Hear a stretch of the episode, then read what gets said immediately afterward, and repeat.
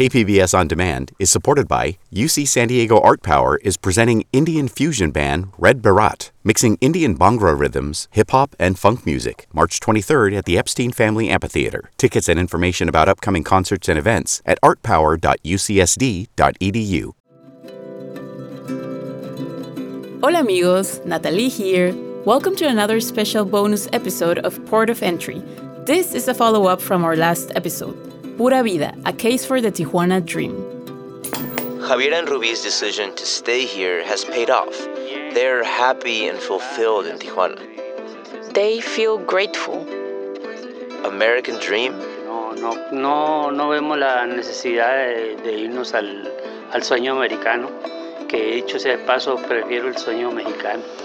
Quizá vienen, vienen por el sueño americano inicialmente, otros ya ni siquiera vienen para irse a Estados Unidos, vienen para Tijuana porque Tijuana ven que hay progreso.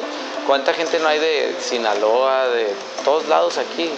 Hay de todos lados porque saben que, que si a un amigo le ha ido bien, a un familiar se vino, empezó trabajando en esto y ya, es como un tipo, un Mexican Dream, ¿no? El Tijuana Dream, ¿no? Como que sí. Tijuana is kind of growing a culture of its own, which didn't exist before. It has it has now a place to where people want to be here and people want to spend time here and people want to spend money here. When before everybody would leave, everybody would go and spend their money in the states. But the economy kind of played a weird part in it. People started realizing that here, with a little bit of money, they could start a really cool business. And I feel like the local culture started appreciating itself. In this brief episode, our producer Julio sat down with Rito Zazueta, an independent filmmaker from Tijuana and Chula Vista, to discuss Tijuana's representation in the media and the impact and reception Rito's documentary has had. Hey guys, Julio here. Actually, we all thought this conversation was too long to feature in its entirety in our past episode, but felt that this conversation was too good not to showcase at all, so here we are. Join us as Julio and Rito explore and discuss the positive and negative aspects of Tijuana's media representation and Rito's journey in creating this wonderful piece. We will be back after a short break. KPBS On Demand is supported by UC San Diego Osher Lifelong Learning Institute, hosting an open house to learn about the upcoming classes and seminars, member benefits, and meet the volunteer leadership team. Saturday, March 30th. Registration at extendedstudies.ucsd.edu/olli. From KPBS, you are listening to Port of Entry. Here are Julio and Rito. Hope you enjoy it and thank you for listening. Hi, I'm Rito Zazueta. I had the opportunity to study at New York Film Academy back in 2015, and I had a thesis, my thesis film for the end of the school year. I had to create a documentary that was close to my heart, something that meant something for me. It was a 17 minute documentary. That was my final project. And after weeks and weeks of thinking of what I should do, what I should focus on, I decided to do it about my city of Tijuana, which is in Baja California. It's the border town in San Diego. I wanted to show a different light on the city. Everyone is always used to seeing Tijuana in, in a negative light. It has a bad reputation. It has a sort of like shadow on top of the city, which might which is true. There's some things that have happened there that obviously I'm not denying any of that. But I I wanted to make an extra effort to sort of like bypass that. Like, yes, we know this is the reality, but let me focus on something good. And I decided to make this film and focus on, you know, the culture revolution that was happening at the time and is still happening today. That there's so many cool restaurants, there's so many like cool bars, and there's so much like movement and businesses happening, and like there's so many new developments like there it's a land of opportunity. Like yes people do get kidnapped. Yes there is crime. Yes we know all the reality of of the city. But i wanted to show like hey but it's also this this this and this. So come with me and i'll show you this like journey of of just cool kids trying to do their best you know with their situation with the cards they were dealt. So it was a lovely lovely experience. In total it was about three months from pre-production to post-production. And i'm just so grateful that i was able to do that. And tijuana dream to this day i always get some sort of mention or recognition like hey that was such a cool documentary. I'm like thanks. I was just like a student doing things you know to pass my class. But it was a lot more than that. Like it had a lot more of a special reception just, yeah. Yeah the reception. And it just really touched people's hearts. So I'm, I'm very grateful you seem to put into words or coin a term that was in the consciousness of many many people from tijuana including myself in the early 2010s, 2000s. that I, we saw people starting to stay here instead of, you know, just using this as a point of, of crossing, you know? And you captured really well that sort of sentiment, the sort of opportunities that the city, the region offers the folks who decide to stay. Obviously, there's different realities. If you're from the east of Tijuana, you might face different challenges that if you're much from a different area of Tijuana, let's say from Playas or I don't know, Hipódromo or Caliente, all those all those areas. So, but still, it's just the stories of of resiliency that you get showcased in Tijuana Dream captures that sort of zeitgeist that was going through those times.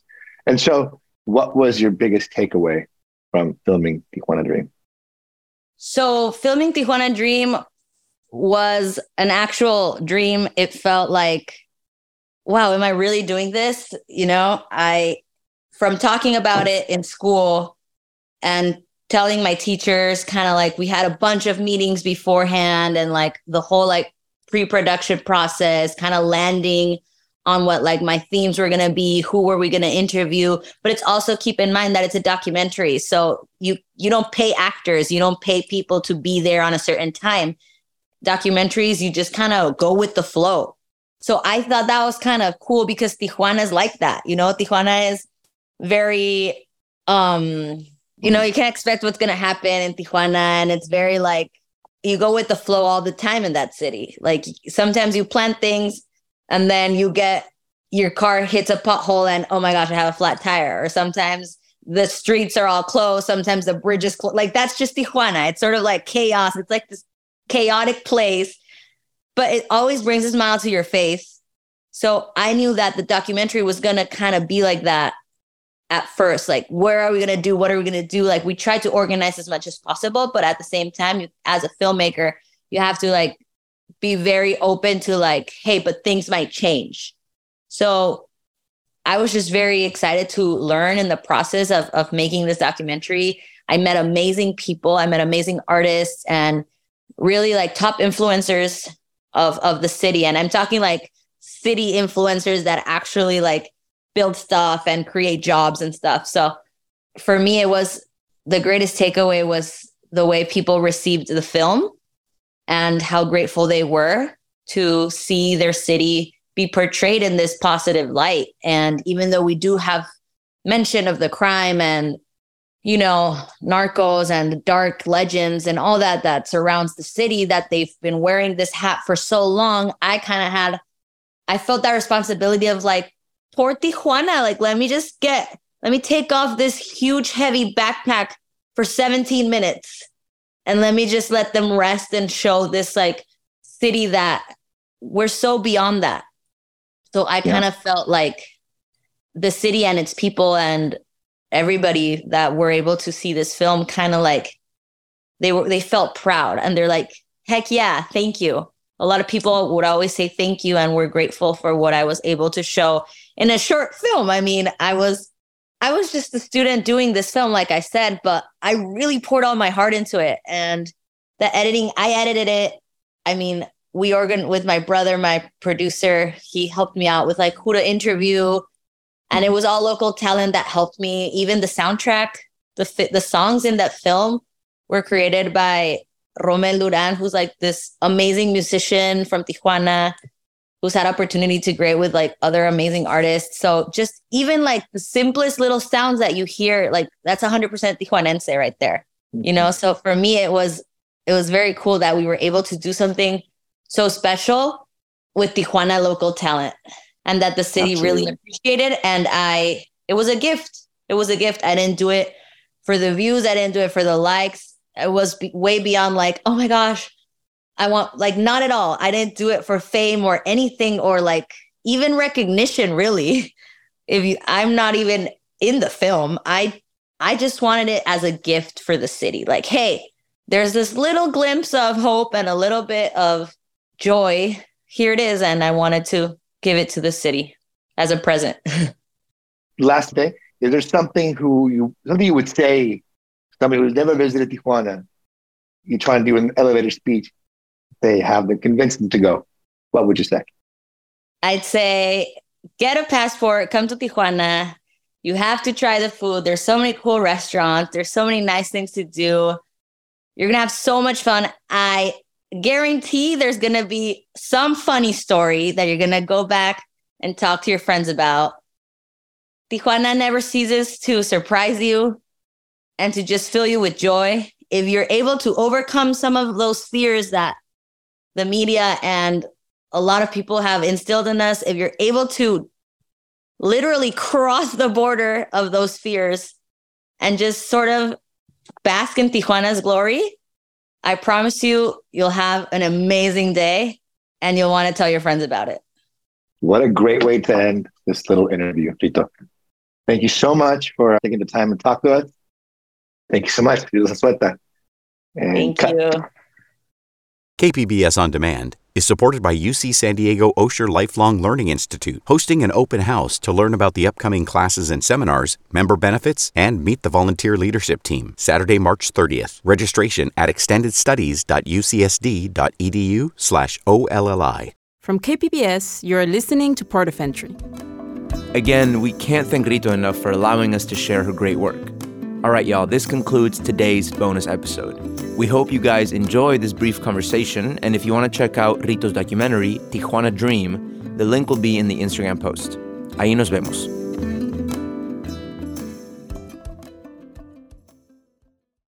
KPBS On Demand is supported by the University of San Diego, offering professional and continuing education courses in the areas of business, education, healthcare, and engineering. For enrollment opportunities, visit pce.sandiego.edu.